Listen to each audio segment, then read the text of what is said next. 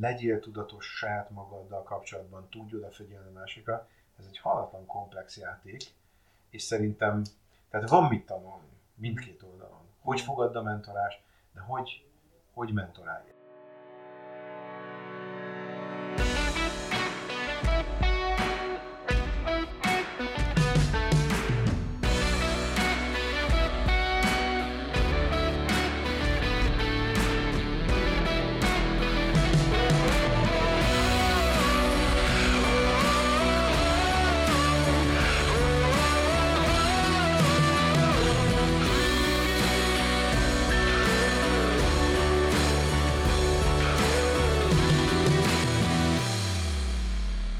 Sziasztok! Én Bajári Attila vagyok, és a Mentorhatás podcastet hallgatjátok, ahol inspiráló történeteket hallhattok sikeres emberektől, akik elmondják, milyen hatással voltak a mentoraik az életükre, mit tanultak tőlük, és most már, mint mentorok, mit tartanak fontosnak a mentorálási folyamatban. A mai vendégem pedig Károly Antal, vállalkozó, üzleti angyal, aki jelenleg a magyar befektetőket tömörítő Hungarian Business Angel Network elnöke. Ugye a szervezet célja, hogy közösségbe szervezze a magyar üzleti angyalokat, vagyis azokat a magánszemélyeket, akik korai fázisban lévő vállalkozásokba fektetnek be. Hello, szia Antti! Sziasztok! Tudnál nekem egy kicsit röviden mesélni, hogy hogyan is lettél üzleti angyal? Um, ez alapvetően a midlife crisisból indult ki. Korábban bankár voltam Németországban és Angliában, és a, amikor is a gazdasági világválságot okoztam, derivatíva kereskedőként, akkor úgy elgondolkodtam az élet értelméről, és ennek a gondolkodásnak egy, az lett az eredménye, hogy erre az útra adtam a fejem. Hm, értem. És mi a fő tevékenységed most, vagy mi, mi, a, mit teszik ki a napjaidat? Amikor belevágtam az első pár évem lényegében teljes időben a befektetésekről szólt, aztán ez, ez egészen odaig, hogy, hogy hogy egy bizonyos ponton nem csak a saját pénzemet fektettem be, hanem másokét is, uh-huh. egy Traction Tribe nevű akcionátorral, Igen. és aztán az elmúlt pár évben egyre inkább saját um, vállalkozásba fogtam, vagy, vagy a saját vállalkozásokat viszek. Uh-huh. Uh, ami az angyalkodásból máig megmaradt, ez a, az Egyesület, aminek az a célja, hogy amit, uh, amit mondtál, és azon túlmenően az a célja, hogy, hogy az angyalok elkerüljék azokat a buktatókat, amiket én szép, szépen az elején magamtól így belegyalogoltam. Kvázi már mentorálod az üzleti angyalokat. Igen. Lehet így is fogalmazni. És akkor el is kezdeném itt a kérdéseimmel, hogy kik voltak rád nagy hatással így a karriered során, amíg eljutottál mondjuk idáig?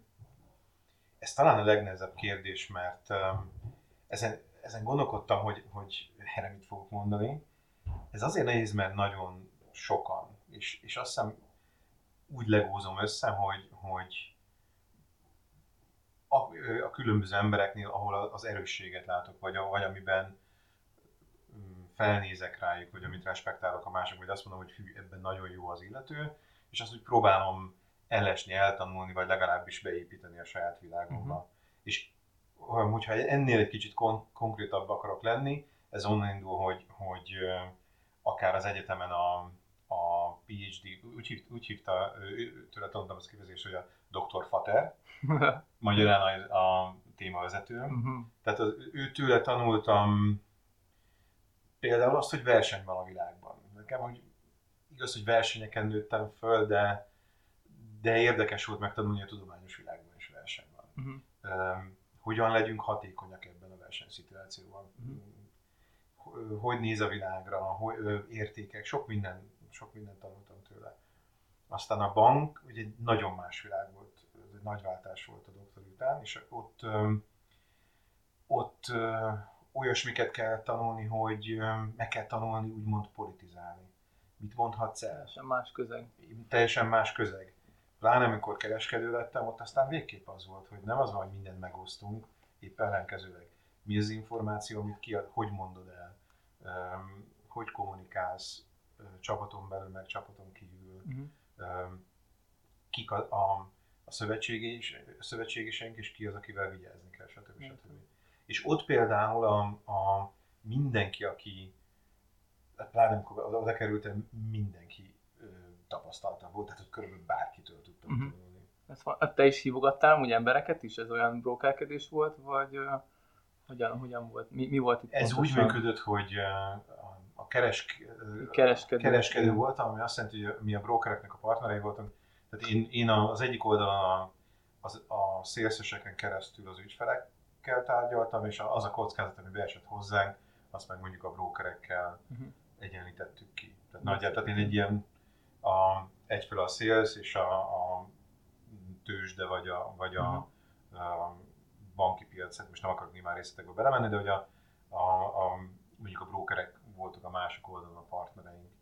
Ha, ha jól emlékszem, ezt nem is Magyarországon voltál. Ez Frankfurt és London. Frankfurt és London. Akkor ott igazából ott tanultál meg jól kommunikálni, hogyha lehet így mondani, meg ez a, ez a két, két uh, fél között. Hát ez nagyon fontos volt, ez nagyon érdekes, ezt szoktam mondani, hogy, hogy azzal kerültem be a, a bankvilágba, hogy um, a matek tudásommal, meg Elég fontos. ez egy, ez egy speciális világ volt, ez a derivatív világ. Az volt, hogy szükség volt a, a bankároknak egy, egy nagyon speciális szaktudásra, azt mondták, hogy oké, okay, ezt a matematikusok, fizikusok, mérnökök sokkal hamarabb behozzák, mi hamarabb tanuljuk meg a bank, bankot, mint, mint hogy ők megtanuljanak Értem. differenciálni ezeket. És aztán az nagyon érdekes volt, hogy az, hogy ők viszont elfogadtak, az egyértelműen a nyelv, nyelvnek és kommunikációnak volt mm. köszönhető. Tehát az, hogy utána kereskedő lettem, annak feltétele és mindenképpen nagyon fontos része volt az, hogy hogy, hogy kommunikálsz. Uh-huh. Értem. Ez, me- meddig csináltad amúgy ezt a, ezt a Ez szakmát? 8, négy év volt, ami, amikor ilyen, ezt úgy hívják, hogy quant, tehát ilyen matematikai elemző voltam, programozgattam, mit tudom én, és utána 8 évig voltam trader. Uh-huh. És akkor utána szálltál ki ebből a világból, és onnantól kezdődött ez az üzleti angyal. Így van, Dolog. közben csináltam egy év szabatikát, amit mindenkinek ajánlok, hogyha megteheti, és gitároztam, meg fotóztam egyébként, Az tök jó. És ez állítom, hogy azért élek, mert, mert tehát néha kell egy ilyen szünet. Uh-huh. Akkor ott feltöltöttél, gondolom kikapcsoltál egy kicsit, az Ez kellett ez a váltás előtt mondjuk.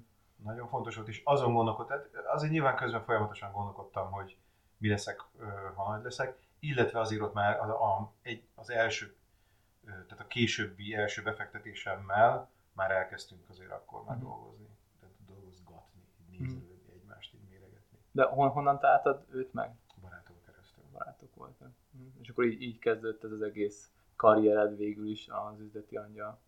Az volt egy fontos motivum, vagy akkor számomra nagyon fontos motivum, hogy életemben először volt az, hogy nem, nem egy panelt próbáltam, nem, nem, egy, nem egy készterméket próbáltam megvenni a Tesco-ból, Uh-huh. hanem azon gondolkodtam, hogy ez a mi leszek, ha nagy leszek, mit akarok az életemben. Hogy akarok élni, kikkel akarok lenni, mit akarok egy nap csinálni, és főleg mi a cél, mi a purpose. Uh-huh. Mi az, ami reggel kirángat a, az ágyból című történet. És ez szerintem nagyon fontos, és egyszerűen az lett, hogy amikor ezeket összerak, összeraktam, tehát mit tudom én, az volt, hogy fiatalok között akarok lenni, ez nem volt kérdés. Sokokból azért, mert, mert azt gondolom, hogy a önmagam megújulásához ez egy tök fontos eszköz, meg egyszerűen jól Mhm. érzem magam a, a, a fiatalok inspirálnak, új gondolatokat hoznak, az öregeket nem tudom, a szövegeket. És meg, megvan az a pillanat, amikor, amikor már úgymond üzleti angyalnak hívtad magad? Vagy, vagy mikor volt ez? Ez egy nagyon jó kérdés. A, sokkal előbb hívtam magam üzleti angyalnak, mint ahogy mint, mo- most azt mondom, hogy még kell szerintem egy pár év, hogy az legyek, Mhm. és ehhez képest elég az elején mondtam, hogy az vagyok. Uh-huh. Értem. Hát nyilván a tapasztalatok jönnek, és akkor ugye itt, itt van tényleg a kérdésem is, hogy, hogy, hogy mik, mik voltak azok a legemlékezetesebb pillanataid akkor ugye az angyolkodás területén, amikor, amikor azt mondod, hogy fú, hát ebből, ebből biztos, hogy sokat tanultam, mert ezt nem így kellett volna csinálni. Milyen- Mennyi időnk van erre a az egyik, pont a, a beszélgetés előtti beszélgetésben fölmerült a validálás szó. Igen. És azt gondolom, hogy talán az egyik legnagyobb tanulásunk az az volt, hogy a tanul, azért a, királyi többes az arról szól, hogy a vállalkozó és én együtt tanultuk azt meg, uh-huh. hogy, hogy mi a különbség a, a hipotézis és a tény között. És az volt, hogy nagyon sok minden akadt, egy csomó minden ment, ez egyébként egy trópusi szigetes applikáció volt uh-huh. ez a konkrét, konkrét eset, ami külön vicces, hogy természetesen két csávó Budapestről fogja majd megfejteni a trópusi szigeteket. Én ezt annyira örültem, gondoltam, hogy, hogy azt gondoltam, hogy pont ezért fogjuk megcsinálni, mert ez teljesen őrület, de a világ ez nem működik. Sok minden jól ment, és volt néhány akadás, és ebben a, ebben a dzsombolyban nem igazán volt eszközünk akkoriban még, hogy hogy ássunk le a mélyére annak, hogy, hogy mi, a, mi az igazi akadály. És az igazi akadály az volt, hogy az üzleti modellünknek a, az alapja az egy feltételezés volt. Nevezetesen az, ahonnan jött volna a zseton, azok a stakeholdereknek a mi értékajánlatunk az nem volt elég erős. Uh-huh. A vállalkozó ezt az elején egy nagy lendülettel feltételezte, mert hogy abból a szakmából jött, de ez nem volt, tehát ez pont azt tanultuk meg, hogy az, hogy te ott vagy a szakmában, és van egy intuíciód, az nem ugyanaz, mint hogy, mint hogy oda mész és megkérdezed. Le kell tesztelni, nyilván. Pontosan. Én meg neki hittem el, hogy ő, ő meg szakember, tehát érti. Igen, ez, igen, hogyha valaki szakembernek titulálja magát a saját területén, akkor nyilván meg is bízunk benne, és akkor elhisszük neki, hogy ez tutira úgy van. De kvázi a, a startupot indítunk, akkor minden hipotézis az elején, úgyhogy mindent tesztelni kell, a, a vevőket, a megoldást, a fizetőképes keresletet, ugye ez az egyik legfontosabb ezen a területen. És az a nagyon nehéz, itt ebben a példában szerintem az az igazán kemény, vagy a, a kemény tanulás az, hogy a legveszélyesebb az, amikor azt hiszed, hogy ott vagy azon a területen. Ott a legkönnyebb ezeket a gözöket átugrani. Uh-huh. Hát igen. Ott, ott Itt megpróbálni átugrani. Megpróbál. Uh-huh. Uh, van, van, egy, van kedvenc kérdésed? Ezt így fölírtam magamnak, hogy, hogy, hogy mi az, amit magadnak is felteszel, és amiben mondjuk, vagy mástól, amiből sok mindent le tudsz szűrni, akkor mondjuk egy, egy, egy, egy vállalkozásnál, amiből befektetsz. A, mondjuk egy, van egy pitch verseny, mondjuk ebben a szituációban talán a leggyakoribb kérdés, vagy az, amit, amit legelőször szoktam feltenni, sokszor azért, mert nem feltétlen mondják, mi a traction, hogy állsz, mi, mik az eredmények. Ebből ugyanis nagyon sok minden kiderül. Tehát, és egyáltalán nem, nincs jó vagy rossz válasz, csak, csak akkor, akkor nagyon gyorsan el tudom helyezni, hogy hol, hol áll a történet. Tehát, hogyha az a mondás, hogy van 60 ezer feliratkozónk, de még egy szálkódot nem írtunk, az például nagyon jó jel, mert valami pont az, az azt mondja, hogy oké, okay, validáltunk, még el se kezdtük építeni, de már van egy 60 ezeres közönség. Marha jó.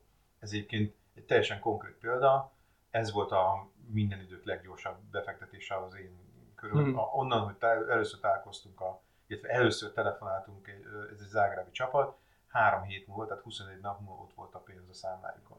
Tehát az alatt lebonyolítottuk Zágrábról, idejött, azért nagyon vicces volt, eljöttek Budapestre, magyar-angol szerződés, ők mélyen a szemünkben néztek, hogy, hogy nem fogjuk átkúrni őket, mi is mélyen a szemünkben néztük.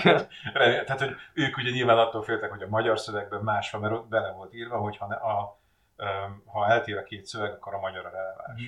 Nekik ezt kellett elhinni, hogy mi nem írtunk bele a disznóságokat, nekünk meg azt kellett elhinni, hogy ők visszamennek aznap az ágrámba, és onnantól tolni fogják a Igen, ezt akartam mondani, nem csak lelépnek a pénzetekkel, mert volt egy, volt egy szép történet, amire fölhúzták az egészet. De ez ilyen hosszú szerződés volt, szóval nagyon sok oldalas, mert Ugye üzleti nem angyal... volt rémes, ez egyébként ez már a Traction tribe volt egyébként, uh-huh. tehát hogy ott már elég profi szerződés volt, de nem, nem volt rémes. Uh-huh. De visszatérve az, a, a, a Traction, tehát az, hogy, hogy tök más a válasz, hogy oké, okay, már van három darab mm, fizető ügyfelünk, mondjuk mint céges ügyfelünk, viszont van 77 a pipeline-ban, és azok ezen is ezen a fázisban vannak, ez megint jó hangzik, hogy az látszik, hogy ott abból, már a válaszból kiderül, hogy hol tartunk, mi, mi a terv, van-e, van-e fogalmunk arról, hogy, hogy a, a legfontosabbról, hogy, hogy a piacon uh-huh. hogy tudunk megélni. És volt már amikor kamusztak mondjuk? És ezt le, le tudtad venni egyből? Szerintem... Hú. én azt mondanám, hogy ez nagyon, hogy mondjam, nagyon, nagyon ritka, vagy, vagy tényleg, mielőtt komolyan, tehát én, én nem is tudnék említeni olyat, hogy valaki nagyon mm. meg, nem, nincs értelme. Úgy, tehát van egy olyan, hogy előbb-utóbb úgy is kiderül, Igen. Um, meg tényleg két, két-három kereszt kérdésből, és nem, ez nem kell Kolombónak lenni, hanem előbb-utóbb az, hogy uh, leginkább az szokott lenni, hogy nem, nem úgy szokott, tehát olyat, hogy valaki nagyon behazudjon valamit, én olyan, tényleg megmondom őszintén, nem találkoztam. Lehet, hogy azért, hogy ez, amiért ez a startupos közeg, ez egy mégiscsak, ez egy, ez egy verseny, még a, a vállalkozásokon belül is azért azt lehet mondani, hogy egy jobban képzett, azért angolul beszélő, ez egy minőségi társaság, tehát én sokkal kevésbé érzem ezt a, a vagy én nem nagyon találkoztam uh-huh. azzal, hogy, hogy itt nagyon feltés lenne. Az viszont van, hogy, hogy ez a, oké, okay, hustlerek vagyunk, és akkor egy kicsit, kicsit így, így túltoljuk, túltoljuk, egy picit többet mondunk, mit tudom én, azok viszont nagyon hamar lehívhatóak azok a kártyák. Értem. De bocsánat, még az előző kérdés az, az annyira fontos kérdés, hogy tehát ez, amivel ez az egy kérdés, amivel nagyon gyorsan meg tudod állapítani, hogy most mi van. A másik kérdés, amit szeretek föltenni, az az, hogy neked mi a sztorid ebben. Az pedig egy hosszú távú kérdés, mert hogyha arra nincs jó válasz, akkor abban kezdek el bizonyítani, hogy oké, okay, de akkor nem az két-három év múlva, vagy két-három hónap múlva nem az lesz, hogy oké, okay, akkor nézek valami mást. Tehát ott szeretem azt látni, hogy mi a személyes kötődésed az, az adott uh-huh. projekthez. És hogyha nem látom igazán, akkor hajlamos vagyok hátrébb lépni, mert, mert azt gondolom, hogy nincs, um, lehet egy jobb ajánlat, vagy egy, egy, egy új, van egy új ötlet, és akkor ezt, ezt hagyjuk a francba, és megyünk valahol máshol, mm. inkább ezt érzem. Tehát, hogy ez a két kérdés, ami az egyik a, a úgymond rövid táv, hogy most mi van, és a másik a hosszú távra való kérdés. Hát a kémia, hogy mennyire működne mondjuk a kémia is, hogyha ha befektesz, nem? Arra is Kémia szerintem az mindez együtt, tehát hogy, uh-huh. hogy működik-e kommunikáció, arra válaszolsz-e, uh, amit kérdeztem, megválaszol, érted-e, hogy én mit akarok tudni, úgy válaszolod meg, um, tudunk-e bizalmat építeni, ebből a kémia szerintem ebből áll össze, meg, a, meg, meg, hát nyilván, nyilván egy csomó irracionális dologból, hogy amit, amit az ember, hát ezt tudjuk, hogy nagyon gyorsan döntünk arra, hogy a másik szimpatikus. Igen, az első pillantásra, ugye? De és voltak olyan szituációk, amikor, amikor érezted, hogy hú, hát ő nagyon, nagyon nem, ne, nekem nem jön be az ő Persze. hozzáállása.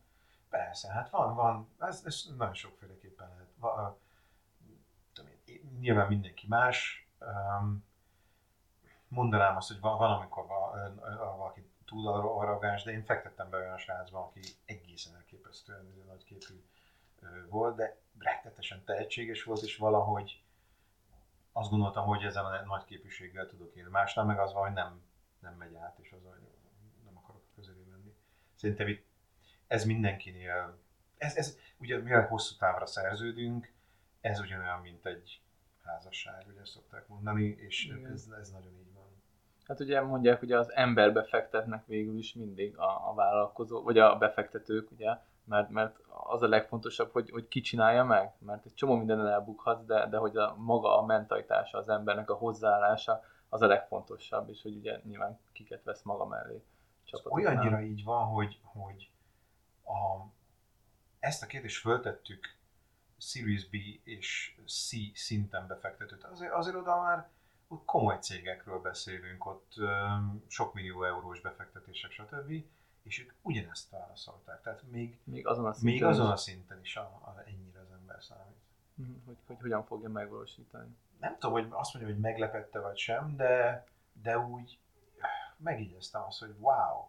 Mert ott már azt gondolja az ember, hogy jó, hát akkor már fölveszünk kizé profi CEO-kat, meg nem tudom, mm-hmm. És te hogyan látod meg ezt az üzleti lehetőséget mondjuk egy, egy emberbe? Pontos ezekkel a kérdésekkel, amiket fölraksz, vagy van még valami kis receptorod, ami, ami azt mondja, hogy, hogy ő, ő biztos, hogy jó lesz? Egy régi hibám az, hogy mondtam ilyeneket, hogy van szemem. ez, nagyon szégyellem, de mondtam régebben ilyet, hogy nekem van szemem a Perényi Andrisokhoz. Ez volt az a srác, aki, Igen, a, a, aki a, a trópusi szigetes, és aki most arra már egy, nagyon sikeres vállalkozó lett. Így van. Tehát most már mondhatnám, hogy tényleg volt hozzá szemem, de, de ez igazából fasság az van, hogy a receptorban egyre kevésbé hiszek, sokkal inkább abban hiszek, hogy megvan-e a szükséges tapasztalat az emberben és a csapatban,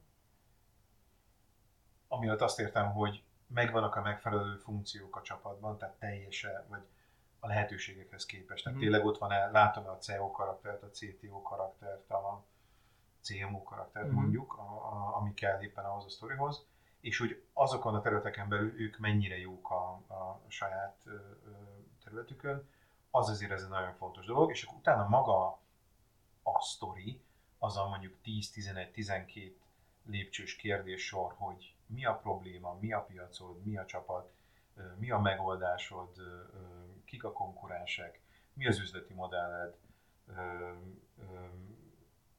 most hol tartasz, pénzügyi modell, és ennek a sztorinak elég feszesnek kell lenni ahhoz, hogy, hogy, hogy az ember azt mondja, hogy oké, okay, ez érdekes, és nézzük meg, uh-huh. nézzük meg jobban. És a befektetett cégeidnél te, te hogyan mentoráltad őket, hogyan nézett ki nálad egy ilyen mentorási folyamat, mert ugye azt mondják, hogy az üzleti angyalok azért eléggé odafigyelnek a saját befektetéseikre, és hogy az első szint az, hogy a 3F után a barátok, ugye a család, és a rokonok után egy, egy üzleti angyalok, akik már professzionálisabb szinten vannak, ők adnak pénzt, ugye, hogy elinduljon a vállalkozás, és ők személyesen is támogatják nálad. Ez hogyan nézett ki? Hát itt is nagyon sok fogalmatlanság volt a részemről.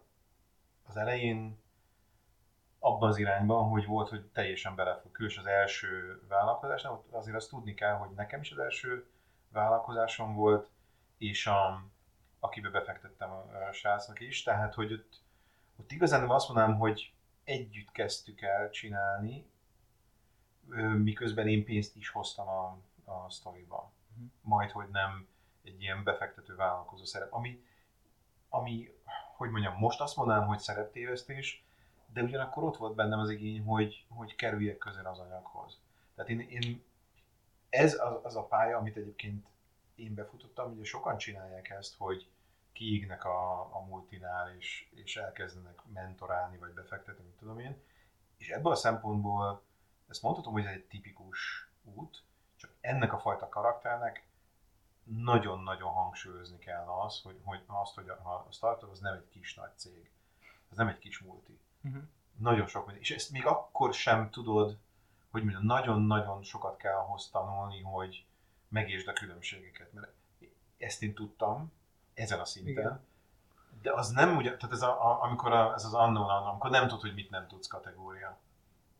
Hát persze, hát az, az nyilván ott vagy, és amikor benne vagy a szituációban, akkor teljesen másként éled meg. Pontosan. Hogy, hogy, hogy, vagy egy, hogy, hogy egy multinál nyilván ott van az infrastruktúra, ott, ott, ott megvannak a feladatok, tudod, de amikor neked kell képíteni a nulláról az infrastruktúrát, az azért elég nagy feladat. Ugye? Meg a validálni meg ezek az apróságok. Igen. Van-e piacod? Hol van a piacod? Egészen más működtetni valamit. Nem véletlenül, hogy szegény Závai Péter mondta annak idején, hogy hogy például egy MBA az egyetlen nem jó egy startupnál, mert ugye benne a nevében, hogy az, az egy adminisztrátor. És hogy ő annak idején mondta, hogy, hogy meg kellene teremteni egy olyan sulit, hogy MBC, az a Master of Business Creation. Tehát, hogy azt kellene, mm. hogy, és akkor most tulajdonképpen ez alakul, mert tulajdonképpen inkubátorokból, accelerátorokból, startup campusból, input programon, mi egyébből kezd összeállni az, ami, ami hogyha az ember így végigmegy ezeken a stációkon, akkor tulajdonképpen van lehetősége tanulni. De visszatérve a kérdésedre, ennek is volt egy evolúció, és sokféleképpen lehet rosszul csinálni. Elmondom azt, hogy mi az, ami jó, mert jó. és ezt nem magamtól tanultam, hanem a, például Balogh Petyánál látom. Eleve az nagyon jó, hogyha van vállalkozási tapasztalatod. És például Petyánál az, hogy két, em- két emberes cégre, nem tudom hányan voltak, amikor adtam, 800 fős cégig, ő végigment a teljes fejlődési ö, ö, folyamaton. folyamaton. Ennek az a haszna, hogy ő akkor is fog tudni tanácsot adni, amikor 123 ember van, meg amikor 23 van, amikor két és fél ember van a csapatban, és mindenhol lesz egy mondása. Én meg az én tapasztalatom az olyan, hogy én láttam, láttam csapatot, mondjuk láttam egy 4000 fős céget, meg, meg 5 fős cégeket, és hogy nekem azért van egy gap például, uh-huh. pont ebben a növekedési fázisban. Ott kevesebbet lát. Ott is azért van egy-két csapatra rálátásom, de, de jóval kevesebb tapasztalatom van. Tehát ez egyik, hogy, hogy ha van releváns tapasztalatod, azért az nagyon segít.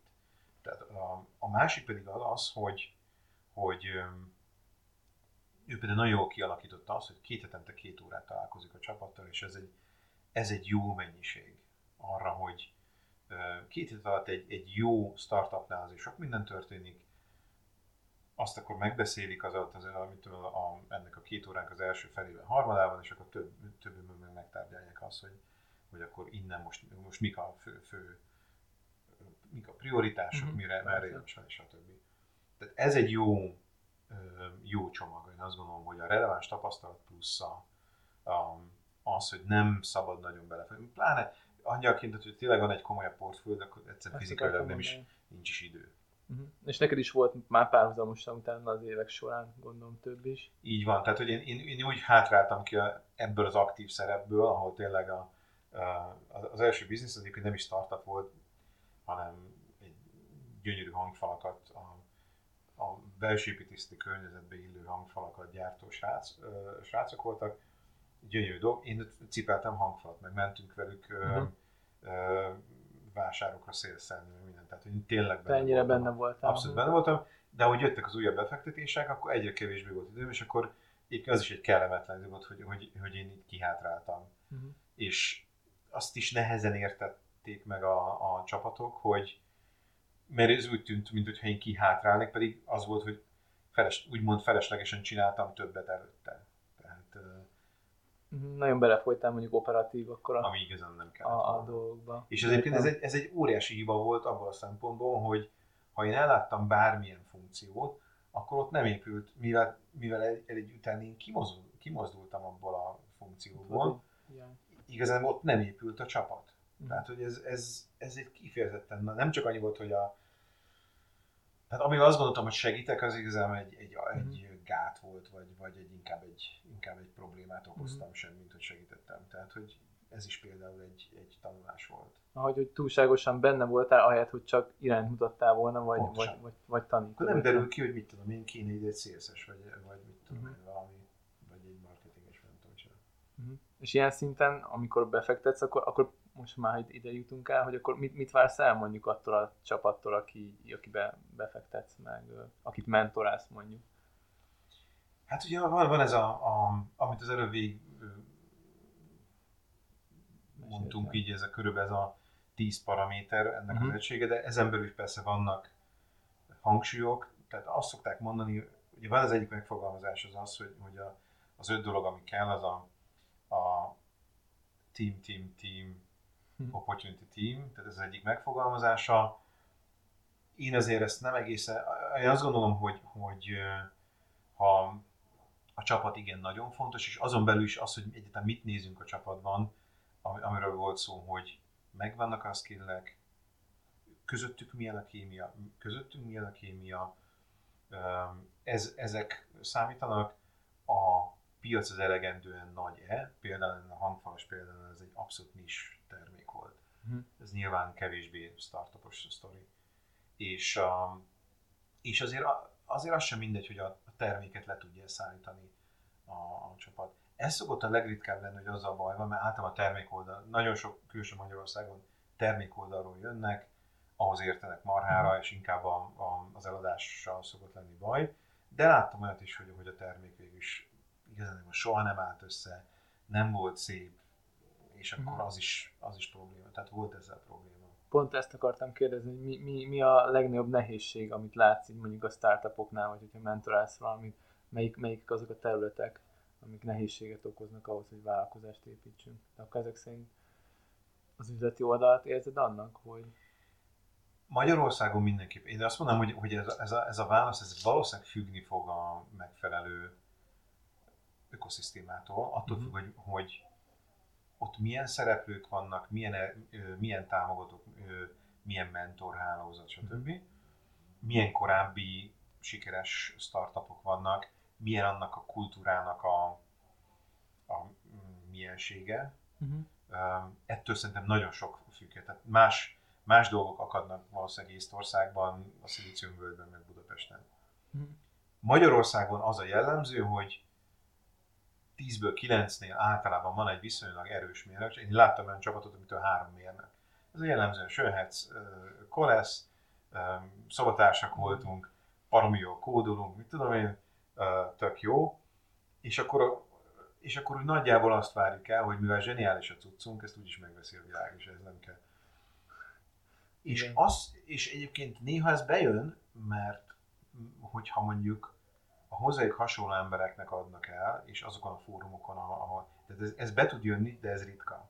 Tehát ez az kell, hogy olyas valakinek adjan, adjanak el, mint ők. De abban a pillanatban, hogy tudom, három srác kitalálja, hogy mi a, mit tudom, valami fashion produktunk van, akkor, az, akkor ez Igen. a Hát, hogyha nem hirdeted, akkor nem tudni. hozzá. Igen, nem hirdeted, akkor nem Hát meg nem ismered, a, tehát jellemző nem ismer a közegét, nem közegkompatibilis a farmer nadrágja az alapvilággal, stb.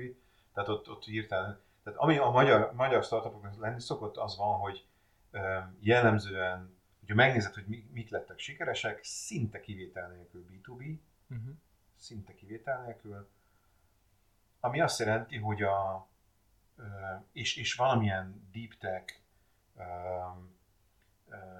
IT security, tehát valamilyen elég mély technológiai tudásra épülő történet, amit a másik hasonló mérnöknek, vagy geeknek jól el, tudom, el, hogy... tudna, el uh-huh. tudnak adni. Ez, ez, hogyha így, most ez nyilván nagyon sommás, és biztos, hogy lesz olyan, aki segíteni fog, de hát ott van, nem tudom, Prezi. De a Prezi is egyébként B2B uh-huh. él, az más kérdés, hogy hogy lehet használni. Hogy igen, nagyon sokan lehet. használják a, az egészet.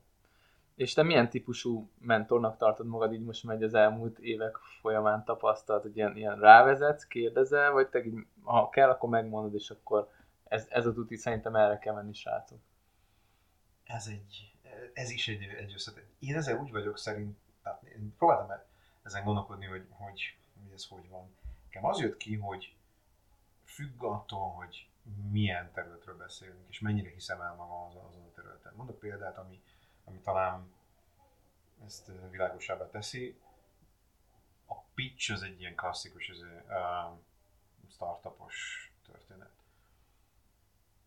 nyilván van valamennyi előadói tapasztalatom, de nem messze-messze vagyok attól, hogy valami profi előadó lennék, de, de széles skálán mozog a, a, onnantól, hogy rémes előadásával igazán menekültem volna a színpadról, túl kezdve nyilván volt olyan is, amikor, ezt jól éreztem, meg éreztem, hogy a közönségnek is ment. Tehát, hogy van valamennyi előadói tapasztalatom, de ennél mondjuk mondjuk 50-szer vagy 100-szor több előadást láttam, és azoknak a 95%-a az rémes. A rémesnek valamilyen fokán volt. Értem. És emiatt van például ezügyben egy elég nagy türelmetlenség bennem, hogy egyébként megint az nem, nem hogy mondjam, nem mi tehetünk róla, az van, hogy úgy, úgy növünk föl, hogy van ez a, a felelés című publikus alázási műfaj, ahelyett, hogy fölkészülnénk, előadásokat tartanánk. Tehát, hogy tehát van egy, egy ré, rémesen elévült,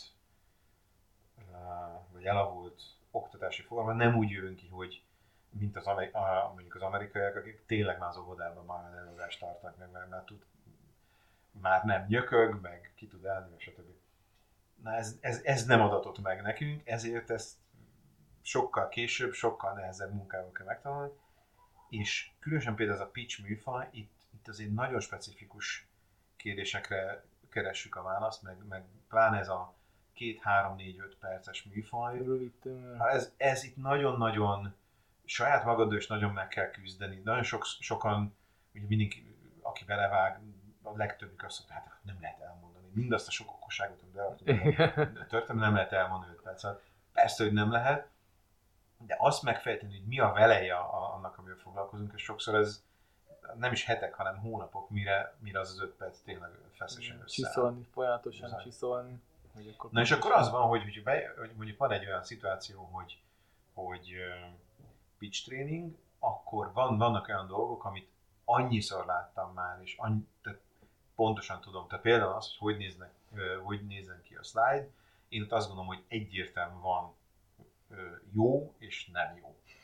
Kész tele van írva, meg 50 bullet point van rajta, az felejtős, és ez biztos, ez, itt nincs kivétel, vagy tudom én, ez biztosan így van. És akkor akkor sokkal inkább ilyen, átmegyek ilyen megmondó emberbe, és akkor vagy, vagy úgy mondom, hogy, hogy el tudom úgy mondani, hogy talán hihető legyen, vagy azt mondják, hogy ki ez a beképzelt pöcs.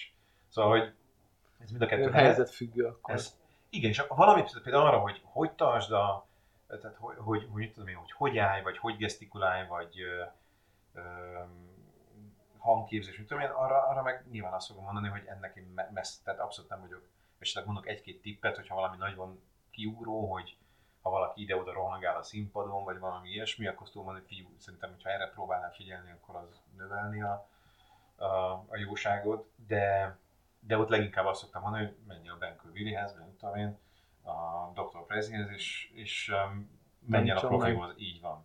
Tanítson meg picselni. Uh-huh.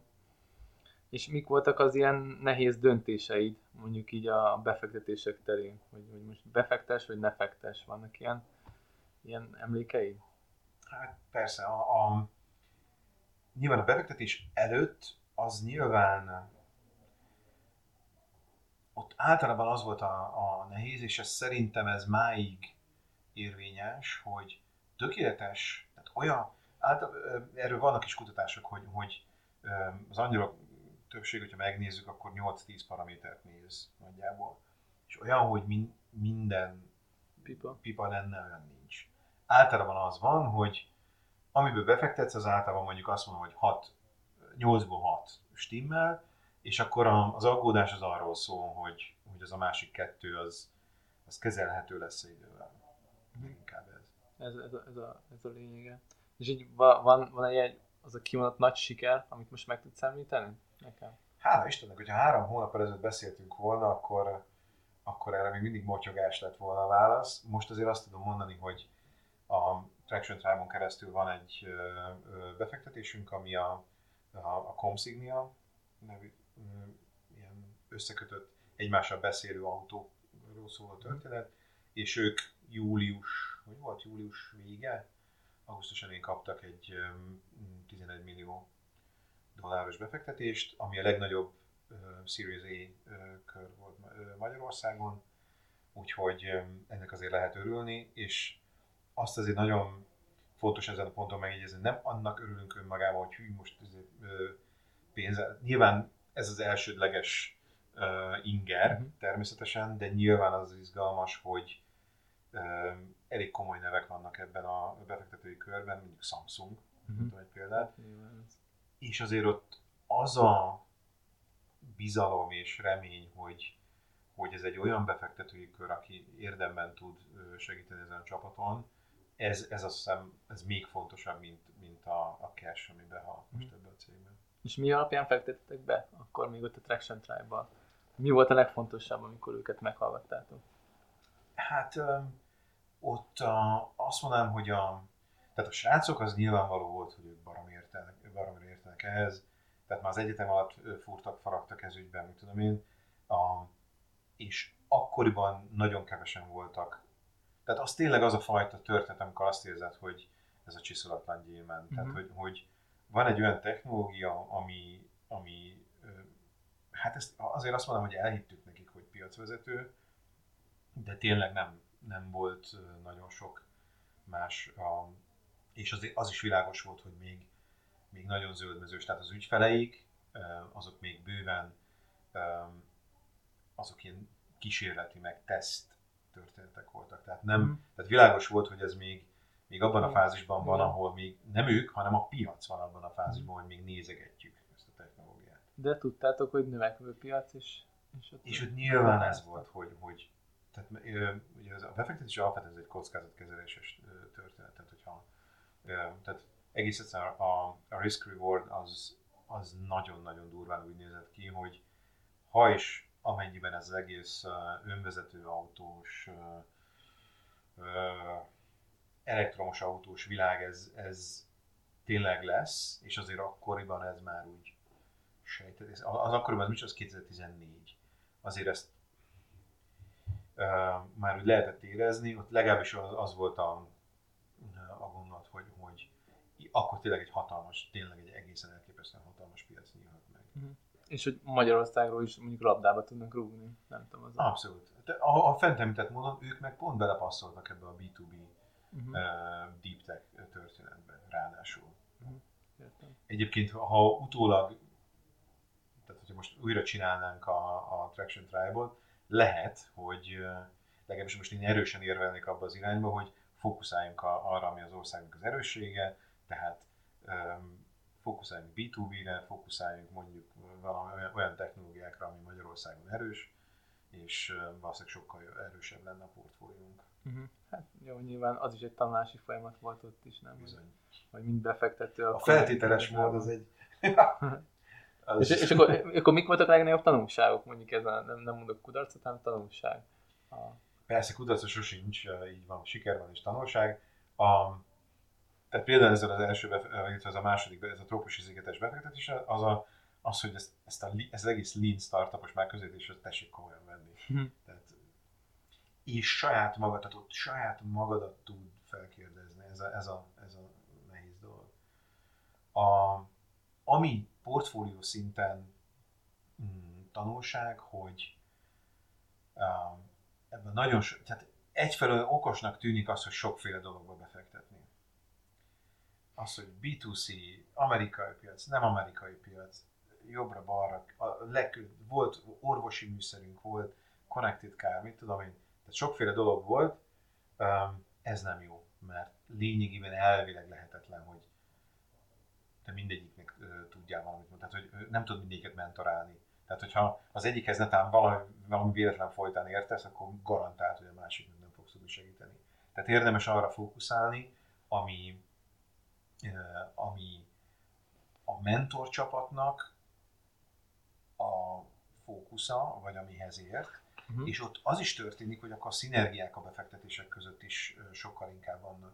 Akkor, hogyha elhívsz egy előadót, akkor hirtelen nem az van, csak egy, az egyik csapatnak releváns, hanem mindegyik, uh-huh. stb. Tehát rengeteg oka van. Rengeteg oka van annak, amikor érdemes, um, érdemes fókuszálni. Értem. Hát ez, ez igen, ez, ez a legfontosabb, hogy ha, ha megvan a fókusz, megvan a területed, akkor igazából jobban tudsz te is fókuszálni arra, hogy mit csinálj, és akkor ez a terület, ez érdekel, ebbe tudok releváns tapasztalatot ma adni az embereknek mondjuk. De mentorként is, a, a mentor, a, az egyik ilyen mentori, uh, amit tudsz hozni, mint mentor, az például a, a saját networköd. Hogyha 15 különféle sztoriban um, próbálsz okoskodni, akkor egyszerűen nem fogsz tudni mindenkinek uh, releváns uh, kapcsolatokat hozni, de hogyha ráfókuszálsz arra, ami, amiben amúgy is erős a, a saját személyes hálózatod, és utána azt amúgy is, ahogy ezekkel a csapatokkal foglalkozol, az még ebben a területen úgyis még mélyülni fog megbővülni, Mhm. akkor minden egyes csapattal egyre erősebb ö, a te ajánlatod. Mondjuk egy következő, kör, bocsánat, egy következő körös befektető például. Persze. Tehát egy csomó olyan szempont van, ami miatt a fókusz az, az igenis az nagyon. Tehát ez, ez, ez biztos, hogy máshogy csinálnám. Uh-huh. Hát jó, nyilván benne van ez is. És ö, mik, mik a mostani rövid, illetve hosszú távú terveid, céljai? A, ami már jó pár éve mozgat, ez, van egy a, a befektetés, a startup befektetéseknek egy speciális ága, amit úgy hívjuk, hogy impact befektetés. Ez arról szól, hogy valamilyen társadalmi vagy környezeti pozitív hatású történetekben fektetünk be, ami, és ennek is van egy széles skálája. Itt most azért pont az, az ennyi talán fontos megjegyezni, hogy nem, nem civil szervezetekről van szó, nem adományozásról van szó. Ezek ugyanúgy startupok, csak, csak fókuszban van az, hogy, hogy mi a célja ennek a.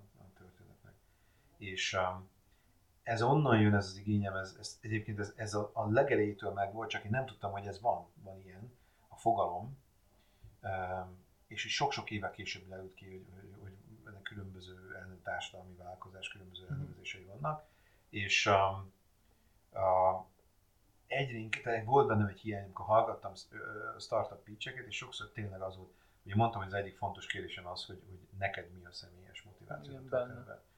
És, és sokszor volt az, hogy egész egyszerűen sem a, a, a, a, a projektben nem éreztem az értéket, nem láttam az ember és a projekt közötti kapcsolatot, ő se tudta erről felvilágosítást adni. Tehát volt egy ilyen, uh-huh. még akár oké, okay, működhet, de minek? Miért uh-huh. teszed bele a fiatal életednek a tehetségedből 10-15 évet egy ilyen történetbe? Szeretném látni. És innen jött ez, hogy egyre inkább foglalkoztat az, hogy, hogy én azt gondolom, hogy ugye a, a, a dotcom óta tehát ugye az elmúlt 20-25 évben nagyon sok mindent megfejtettünk, egy csomó infrastruktúra megvan, megvannak a munkaeszközeink, van Tinder, tudunk kaját mhm. fotózni, tehát a, ilyen nagyon fontos funkciók vannak, és azt gondolom, hogy a 21. században viszont rengeteg olyan komoly feladat van, ami, ha igazán kemény vállalkozó vagy, akkor, akkor olyanokkal foglalkozol, hogy, hogy lesz víz, vagy édesvíz, vagy, uh-huh. vagy, vagy hogy tudsz például olyan kérdésekre, hogy, hogy most behozzak egy, hogy mondjuk a, a e, menekült kérdésre. Tudsz-e valami ö, olyan megoldást mondani, például a, ö, Bécsben nagyon komolyan reszelnek, és vannak megoldások arra, hogy hogy, hogy, hogy lehet a, beintegrálni ott a, azokat, akik akik még mondjuk egy pár évre így megakadt az oktatásuk, mert hát itt pont menekültek. Uh-huh és valami törökországi táborban voltak. Most nem, tényleg nem akarom elvinni, csak mm, azt mondom, hogy, hogy, hogy, azt gondolom, hogy, hogy egy igazán kemény vállalkozó, az, az, az fog tudni találni. Van, van a, a, problém, a, a problémák között Súly. nagyon sok izgalmas, és, és egyébként nem feltétlenül kezdő vállalkozónak javaslom az ilyen, mm ilyen ö, ö, műfajt, de azt gondolom, hogy, hogy és látok is olyanokat, akik például pont tényleg egy bécsi csapat, akik volt egy 250 millió eurós exitjük, és akkor több mindent csinálnak, de az egyik mm. ilyen megoldásuk az egy, a menekültek számára egy ilyen álláskereső mm. portál. Szóval... És ezen a vonalon, mm-hmm. a Impact vonalon, én most egy halásérültekkel csinálok egy, egy szoftverfejlesztő céget, illetve ehhez most a, már a, az oktatást is szervezünk, tehát a, tulajdonképpen ilyen, képzelj ilyen Green Fox vagy, vagy ja, értem. Cool történetet, csak lehetőleg akadálymentesítve. Mhm, értem. Akkor még egy olyan kérdésem van, hogy, hogy mik azok a területek, amiken te szeretnéd magad most személyesen is mondjuk fejleszteni. Nagyon jó szövegkörnyezetben vagyunk, mert pont nemrég javasolta valaki, aki amúgy coach, a sokféle végzettsége közül az egyik a coachság, és ő, ő javasolta azt, hogy a coach szemléletű mentorál, hogy tanuljak mentorálni uh-huh. például. Ez, ez egy, teljesen konkrét javaslat. Ez, ez teljesen az. És, mik azok és ezt nem azért mondom, mert veled itt, hanem ez egy teljesen konkrét mondás volt, hogy igen, ezt beszéltük is Igen. még az előző találkozóban is, hogy, hogy neked ez most már fontos, és te is felismerted azt, hogy ez milyen fontos az a, az a látásmód, hogy egy coach mondjuk mentorál, hat, vagy, vagy a, azzal a szemlélettel tudod mentorálni a csapatokat. Még vannak egy, egy-két ilyen kérdésem, hogy mi, mik voltak azok a könyvek, amelyek nagy hatással voltak rád, amiket olvastál. Akár üzleti, akár mm, spirituális, személyes oldalon. jó, hát um, hú. Um, hm, hm, hm, nagy, nagy, nem is feltétlenül egy könyv, um, de egy gondolatcsalád, ami, ami nagyon sokat a, az emberi irracionalitásról szól. Tehát na, második kezem. Mm. A, ha kinyitod a tetszőleges közgázkönyvet, az első oldalon az van, hogy tegyük fel, hogy az ember az végtelenül racionális, minden információ birtokában, utána van, és egy paraméter mentén optimalizál. Full ideális, igen. Én így szoktam becsukni ezeket a könyveket, és a, a, mert azt gondolom, ez olyan messze van a valóságtól, hogy nem érdemes ezzel foglalkozni. Lehet, hogy nincs igazam, de mindesetre olyan könyvekből, ami a Irrational Exuberance nevű, hogyha jól, most, most viszont lehet, hogy a, a nem tudom, pillanat, bocsánat, most bénázok. Jó, semmi. Tehát egyébként most ezt lehet, hogy lekéne. A könyveknél, mutat... igen, akkor mi volt a, az a könyv, ami nincs olyan a telefonom így egyáltalán. semmi baj. Ez a Nassim Talebnek hívják ezt a figurát. Igen, őt, őt ismerem. A Fekete Hattyú is talán a, az ő könyve. Igen. Vagy lehet, hogy pont erre gondoltál, hogy ebben Nem, volt. oké, ez a Food by Randomness, oké? Okay? Jó, az, az, a, az a könyv cím, hogy Food by Randomness. Ez nem tudom, hogy megvan a magyarul, valószínűleg megvan magyarul. Um, tehát inkább úgy mondanám, hogy a, a, a Talebnek egyébként egy, egy végtelen arrogáns pasinak tartom, de, de nagyon fontosnak tartom azt, ami, ami mégpedig abban a szövegkörnyezetben, mivel kockázatkezelésről beszélünk, döntések, hogyha akár vállalkozó vagy akár befektető, akkor is olyasmikről kell döntést hoznunk, amit nem tudunk. Tehát, tehát egy alapvetően definíció szerint valószínűségi térben vagyunk, és ha értjük a saját irracionalitásunkat, ha tudjuk, hogy a, a szerencsének meg a véletlenek mekkora szerepe van, és nem csak tudunk erről, hanem a döntéseinkbe ezt tudatosan be tudjuk építeni, tudatosan tudunk ö, kockázatot ö, ö, kezelni, vállalni, ö, kockázatokat megítélni, az egy nagyon fontos skillset, azt gondolom egy, egy vállalkozónak. És Mhm. nyilván most, most egy olyasmit mondtam, ami, ami elég közel van az én, amúgy is az én Igen, A a, kockázat, aha, nyilván, az csak azt mondom, hogy ez egy, számomra azért volt nagyon fontos ez a gondolatkör, illetve ezen, ez a témakör, mert a, azt az amúgy is meglévő matematikai modellezési tudásom eszközével tud- tudottam a, a gazdasági folyamatokra, mint én, Mhm. Játékelmélet például, az, ez, azért, az valahol ott, rokon, rokon terület, tehát hogy adott egy eszközt, amivel a, a gazdasági folyamatokat, vagy a vállalkozásokról egyfajta modellt kaptam. Tehát ez nekem egy, egy elég, elég hasznos ö, eszköztár máig. Volt. Szóval akkor ez az egyik ilyen legfontosabb könyv. Az egyik ilyen, az egyik ilyen irány, igen. De ez, ez igen, ez fontos szerintem, főleg, hogyha a, a befektetői oldalról is nézzük, akkor ott, ott meg folyamatosan napi szinten kerülsz ugyanilyen kérdéskörül bele, hogy akkor hogyan ítéled meg a kockázatot, akár a vállalkozó személye, akár a termék, akár a piac szempontjából.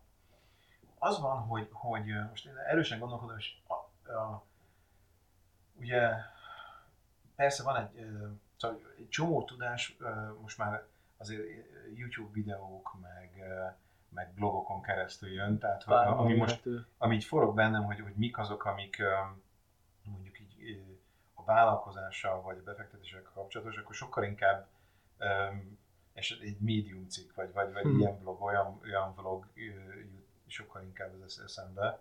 Úgyhogy, úgyhogy egyre nehezebb szerintem, pláne úgy, hogy, hogy végtelen mennyiségű információt szívunk fel folyamatosan, de egyre rövidebb, meg uh-huh. zanzásítottabb formában.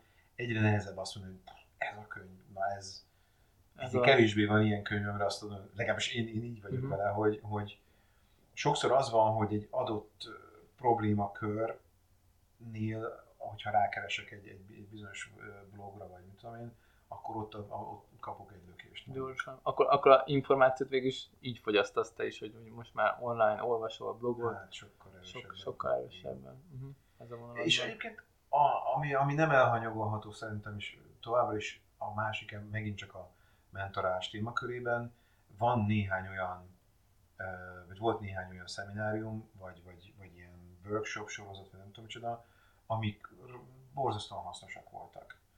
Van a, az Ed bácsi nevű, nem tudom, ő me- megvan-e, egy ilyen amerikás, alapvetően amerikai, egész jól tud egyébként magyarul, neki volt, volt egy olyan vállalkozói képzéssorozata, ami az egyik, egyik alkalommal, vagy az egyik fél évben részt vettem, és az, az, az rendkívül hasznos volt. Mhm. Részt vettem egy olyan, egy, egy olyan képzésen, még sok-sok évvel ezelőtt, amit az ott neve, hogy tudatos vezetői mm, nevekkel baj vagyok, de valami ilyesmi, hogy tudatos vezetői műhely, azt hiszem ez volt a Mhm. neve. És az, egy, az, egy, az például az halatlan sokat adott, mert nagyon Mert, mert akkoriban egészen forradalminak ható ö, gondolatokat ö, hoztak be egy, egy vállalati vezetői, középvezetői, felsővezetői térben. Uh-huh. Egészen radikális dolgokat, például hogy az embernek, hogy a, hogy a cégnél emberek vannak, és az embereknek gondolatai vannak, és képzeld még érzelmei is, és hogy ezek kezdjél valamit. És ez hihetetlen radikális volt mondjuk 2012-ben, amikor szerintem még azért ilyen, még MBA iskolákban is azért mm. sokkal, sokkal inkább még, még egy, ez a mechanik, mechanikus mm. világ, hogy van, van csavarok vannak az cégben, és ez mindig optimálisabb legyen. Igen, hát ugye már pedig az egyik legfontosabb erőforrás ugye az ember, mert az, az irányít mindent, azt találja ki, az a kreatív, ugye itt beszélhetünk arról, hogy majd jön az automatizálás, hogy mennyi mindent átvesznek, de akkor is az egyik legfontosabb eszköz, ahogy tudtuk is, hogy ott befektetnek a befektetők, azok az emberek, és nyilván nagyon nehéz őket irányítani is, hogyha eljutsz egy olyan szintre, akár 5-ről 100-ra, 200-ra, 800-ra, de teljesen más szintet felel meg egy vállalkozótól. Nem is biztos, hogy végig tudják csinálni ugye ezt a szintet. Még van egy olyan kedvenc kérdésem, hogy, hogy ki a te példaképed, és miért? Ez, ez, ezt, ezt talán én is mondtam, hogy erre nagyon nehezen tudok válaszolni, mert nekem soha nem volt ez, hogy, hogy igazán egy valaki, de sokkal inkább tényleg uh-huh. az van, hogy, hogy sok mindenkiből legózom össze, hogy mi, mi az, ami mi az, ami az egyikben, másikban um, izgalmas. Tehát most, én mond, mondanék nagy neveket, ott az a baj, hogy mondjuk egy Elon Musk, oké, mm-hmm. fantasztikus dolgokat csinál, de azért néha vannak olyan dolgai, például ezt az egész Mars dolgot azért kevésbé értem, bár zseniális valahol, de, de így az van, én azt gondolom, hogy a Földön épp elég megoldandó feladat van, tehát össze is közepesen érzem. Meg tök messze van ahhoz, hogy, hogy meg tudjam állapítani, hogy ha egy ilyen messze ülnék egymástól, akkor is a példaképen maradna. Tehát, hogyha valaki a példaképen, az akkor sokkal inkább ennél jóval közelebbi emberek. Mm. Um, de a, például olyan, a, olyan, tehát ahol teljesen mondjuk aktívan mentem mentorálás irányába, az egyik befektető társunk, illetve aki a, a, annak idején Traction Tribe fektetett be, ott például van egy olyan um, um, tapasztalt nálam egy 5-10 évvel idősebb úriember, aki, akinél volt, volt egy olyan pont a befektetői életemben, amikor amikor konkrétan arról az, az életetet az volt, hogy egy, egy csalódást kellett feldolgozni, és hálátlanságot éreztem. A, ami, amivel vigyázni szeretnék, hogy, hogy nem várom el a hálát, de hogyha ez nagyon hiányzik, vagy, vagy olyan kifejezetten azt érzem, hogy nem is értem, hogy miért, miért van egy olyan ellenállás a, a, az ügyben, hogy mi mit adtunk, és, és ennek a tagadát, az, azt nehéz volt feldolgozni, és ez ügyben elmentem a, egy befektetőtársunkhoz, és, és ez egy nagyon, számomra nagyon fontos beszélgetés volt, mert valaki, aki évtizedekkel előttem volt, és, és beszélt a saját, ő, ő azt a, a szakkifejezést használta, hogy a, a, az XY, amikor átkúrta. Ez volt a, ez volt a, szakifejezés, egyébként egy, egy nagyon, nem egy trágár valaki, de ez volt a szakifejezése arra, hogy, hogy nem az történik, amikor egymást, amikor nem a, a mi egyességünk szándéka szerinti dolgok történnek, azt nagyjából ez a, talán az átka, és, és erről nagyon-nagyon sok, nagyon érdekes, plastikus sztorit mesélt, és nekem az a másfél-két óra, amit, amit, amit nekem szentelt, az, az nekem például nagyon sokat adott. Uh-huh. Tehát nyilván az fontos, hogy meg tudtad beszélni, az, mert előtted járt, az, az akkor így megnyugtatott, lehet így mondani, nem? Vagy, vagy elfogadtad? Igen, ez azt hiszem könnyebb volt, igen. Tehát, hogy igen, talán az, ez, hogy nem vagyok egy tehát, hogy ö, ezt, ezt is elemezni lehetne, hogy mi az, ami segített, de azt gondolom, hogy az, hogy hogy nézett rá ezekre, vagy, vagy ő, ő is ő mind ment át, hogy dolgozta föl, igen, ez, ezek, ezek, ezek, ez segített. Uh-huh. És mit tudsz ajánlani egy induló vállalkozásnak, vagy startupnak, hogyha ha belekezd a vállalkozásába, hogy mire figyeljen oda, mondjuk, hogyha egy üzleti angyal szeretne behozni a cégébe? Építsen kapcsolatot, tehát épp, hogy mondjam, ne, ne úgy nézzen az angyalra, hogy az egy pénztárca, plusz három kérdés, amit igazán most feltesz valami kérdéseket, amit megválaszoljuk, hogy, hogy békén maradjon. Nem, hanem egy, egy, hogy mondjam, oda-vissza teszteljük egymást. Tehát, hogy ugyanúgy süt tesztelje az angyalt, magyarán menjen utána, hogy, hogy kérdezzem meg mondjuk más befektetését, hogy, hogy ezt például ezt velem is megcsinálták. És, és tök oké. Okay. Tehát, hogy amikor ez a kérés jött, hogy akkor mutassam be a más befektetéseimnek, um, akkor, és ez nagyon fontos, és el is mondták egyébként, hogy mit kérdeztek, és hogy mi volt a válasz, és hogy ez, ez az ő döntésük. Tehát volt, aki elmondta, hogy az ő döntését ez hogy befolyásolta. Uh-huh. Um, és a, tehát ezt mindenképpen nagyon, nagyon ajánlom, és mindenképpen azt kell um, elképzelni, hogy ez mind a két oldalról egy, két, öt, tíz év múlva, tehát hogy sokáig fogunk együtt dolgozni, és lesz arra ventilátorban. Lesz az a szituáció, hogy ülünk, um, kiégve, fáradtan, nyűgösen, mit és akkor is együtt kell tudni gondolkodni, akkor is meg kell tudni újulni. Tehát, olyan, tehát hogy stimmeljen annyira a, a kémia, hogy akarjál azzal az emberrel problémát megoldani. Uh-huh.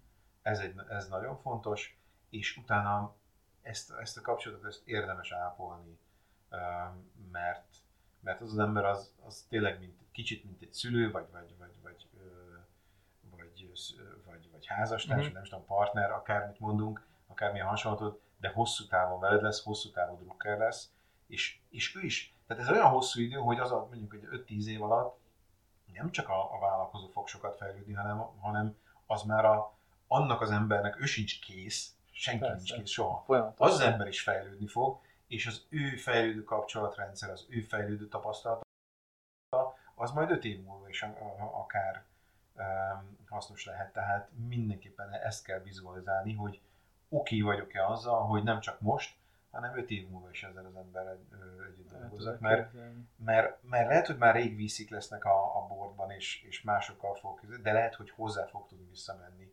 bizonyos kérdésekkel. Hát igen, mert ő volt ott a legelején, amikor még kvázi senki sem bízott igen, benne. Anyóhoz vagy apóhoz. De, de igen, igen, akkor te, te már ott voltál, és megláttad benne a, a csiszalatlan gyémántot, felfedezted, ugye.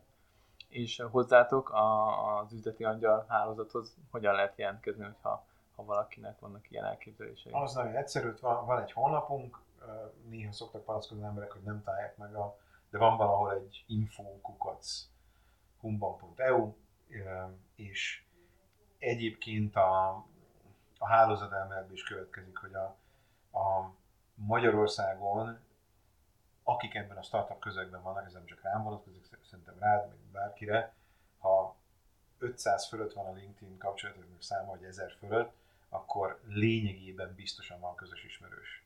Tehát, mhm. hogyha máshogy nem találja meg valaki az e-mail címet, akkor biztos, hogy lesz valaki, aki. De meg a linkedin tehát akkor sokan csinálják, hogy egyszerűen bejelölnek, és, és, és akkor beírja, ha van egy szöveg, hogy miért keres, akkor már egyébben beljebb vagyunk. Uh-huh. Értem.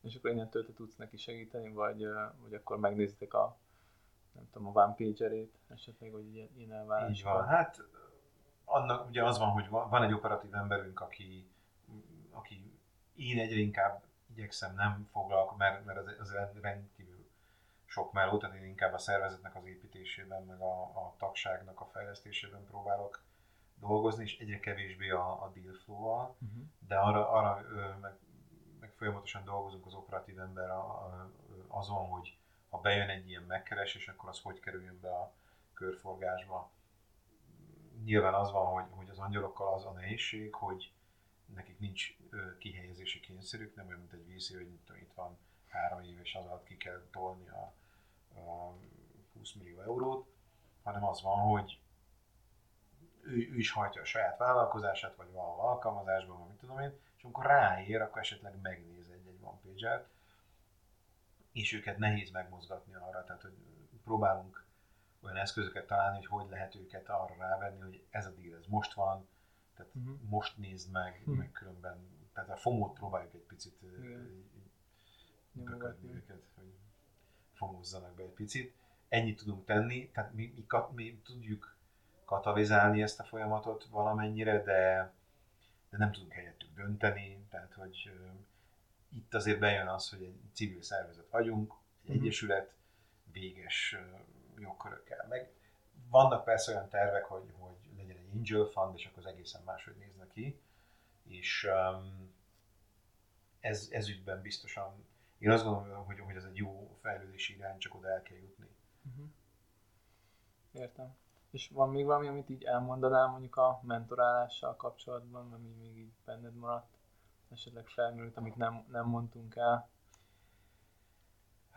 Én, én a, hát igen, a, a, amit alapvetően a, a mentorálásról gondolok, az az, hogy öm, szerintem nagyon óvatosnak kell, tehát nagyon hamar gondolja azt az ember, hogy értek valamihez, és akkor én már mentor vagyok, és, és szerintem nagyon vigyázni kell az, a, azzal, hogy a mentorról mindkét oldalon van ez a méregetés, hogy a mentorált oldalon nehéz el, most neked miért higgyek el bármit is, hogy mi a releváns tapasztalatod.